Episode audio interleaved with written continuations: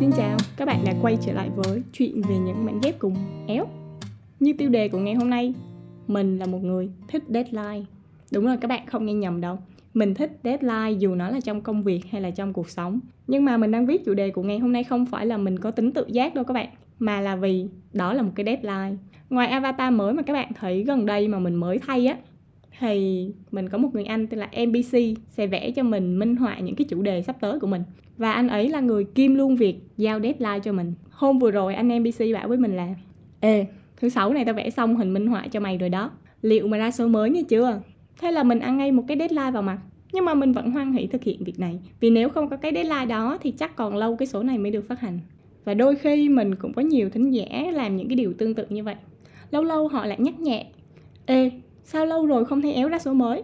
Tự nhiên mình thấy cái kiểu remind deadline như thế này nó dễ chịu gì đâu luôn á, mà nó dễ thương nữa. Còn bình thường khi mà nghe deadline dí á, là thấy sắp mặt rồi đúng không? Và trên hành trình đi đến những cái deadline thường sẽ có hai sự lựa chọn. Một là lựa chọn tự giác, hai là lựa chọn được hoặc là bị nhắc nhở và kiểm tra trên hành trình đi đến deadline. Cho dù bạn là người chấp nhận hay là không chấp nhận được việc bị remind thì chúng ta sẽ thường dâng lên trong lòng một tinh thần chống đối, bất chấp việc đó đúng hay sai. Ví dụ, nếu bạn đang làm một cái việc gì đó, chuẩn bị làm một cái việc gì đó mà có ai đó nhắc bạn, hãy làm việc đó đi, thì tâm lý nghịch đảo lập tức xảy ra. Kiểu như bạn đang định quét nhà, đang định rửa bát thì mẹ bạn bảo, đi rửa bát cho mẹ đi. Thì lúc đó ngay lập tức chúng ta kiểu đang định làm mà tự nhiên nói, phát bực á, dùng dằn, đúng không? Chẳng muốn làm nữa. Hay là chờ mãi cho đến khi nào mẹ chửi thì mới đi làm đây là hiện tượng tâm lý học nghịch đảo, càng cấm càng làm, càng nhắc càng không muốn làm. Khi mà con người bị áp lực phải thực hiện một cái hành động nào đó, thì họ có xu hướng sẽ làm ngược lại, nhằm khẳng định sự tự do và quyền tự chủ của mình. Dựa trên lý thuyết này á có thể thấy là tâm lý học nghịch đảo sẽ hoạt động đặc biệt hiệu quả với những người có khuynh hướng chống đối khi được đưa ra yêu cầu. Tuy nhiên vì có nhiều dạng phản kháng khác nhau, có người sẽ chống đối mọi lúc luôn, có những người thì chỉ làm vậy trong những bối cảnh hoặc với những đối tượng cụ thể.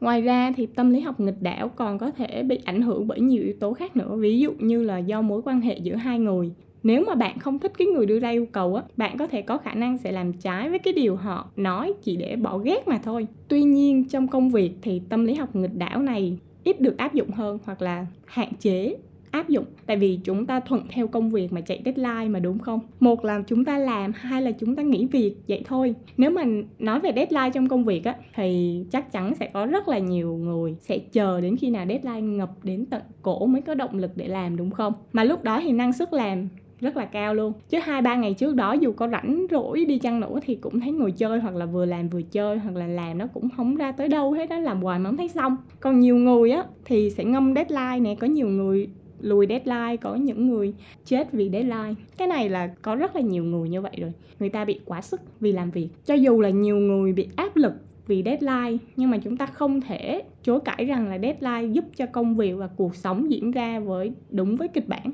với kế hoạch được đề ra, đúng không? Và con người chúng ta sẽ có xu hướng làm việc tốt hơn dưới những áp lực và sự cam kết như vậy. Còn đối với bản thân của những người mà có tính tự giác hay là họ có trách nhiệm á, thì cho dù là deadline gì đi chăng nữa thì cũng sẽ được hoàn thành trước hạn hoặc là đúng với kỳ hạn, với ít sự mệt mỏi và cảm giác ghét bỏ hơn bình thường, đúng không? Những kiểu mà chạy trước deadline như vậy á, thì sẽ khó hoặc là ít thấy trong cuộc sống hơn vì nó cần tính tự giác cao nè, tinh thần trách nhiệm nè, kỷ luật với bản thân và dám khác so với mọi người. Nhiều người người ta dù có xong deadline, người ta vẫn phải nhây nhây để mình tương đồng, mình giống với những cái người còn lại, những cái đồng nghiệp lại, còn lại của mình. Mình không thể nào xong deadline sớm hơn họ được thì nó sẽ thành một cái tiền lệ, xong mọi người đều phải nhanh như thế đó, kiểu không dám mất lòng. Và càng ngày, người ta càng sợ từ deadline và người ta đánh đồng nó với những cái cảm xúc tiêu cực. Vậy làm sao để cứu cái từ deadline này đây? Hãy thử tưởng tượng, bạn cho a mượn tiền. A hứa là có tiền sẽ trả lại, nhưng mà có tiền là khi nào? Không ai biết. Thay vào đó câu trả lời 30 tháng này có lương tao trả nha. Nó uy tín hơn rất là nhiều, đúng không? Hay là có đứa bạn nó hay rủ là khi nào rảnh đi chơi nha, nhưng mà rảnh là khi nào? Thay vào đó, nếu mà đặt deadline cho cuộc hẹn trong tuần này hoặc là trong tháng này nó phải xảy ra khoanh vùng cái deadline lại, thì cuộc hẹn đấy nghe có vẻ rất là chắc ăn hơn nhiều, đúng không? Anh bạn mình cũng vậy đó, ông cũng hay hỏi mình là bao giờ ra số mới? Mình bảo là khi nào có hứng thì ra, rồi khi nào mình mới có hứng, rồi có hứng thì có chắc là mình rảnh hay không? Hay là nhờ những cái chiếc deadline được đặt ra mà chúng ta sẽ tự khắc biết sắp xếp thời gian để hoàn thành cái nhiệm vụ, cái công việc đó một cách dễ dàng và hiệu quả hơn, đúng không? Ngoài ra, deadline còn giúp cho cuộc sống của những người trì hoãn tốt đẹp hơn, giúp cho những mối quan hệ lành mạnh hơn, giúp cho những người ghét bỏ sự mơ hồ, ghét sự chờ đợi, cảm thấy thoải mái và vui vẻ hơn trong cuộc sống cũng như là trong công việc.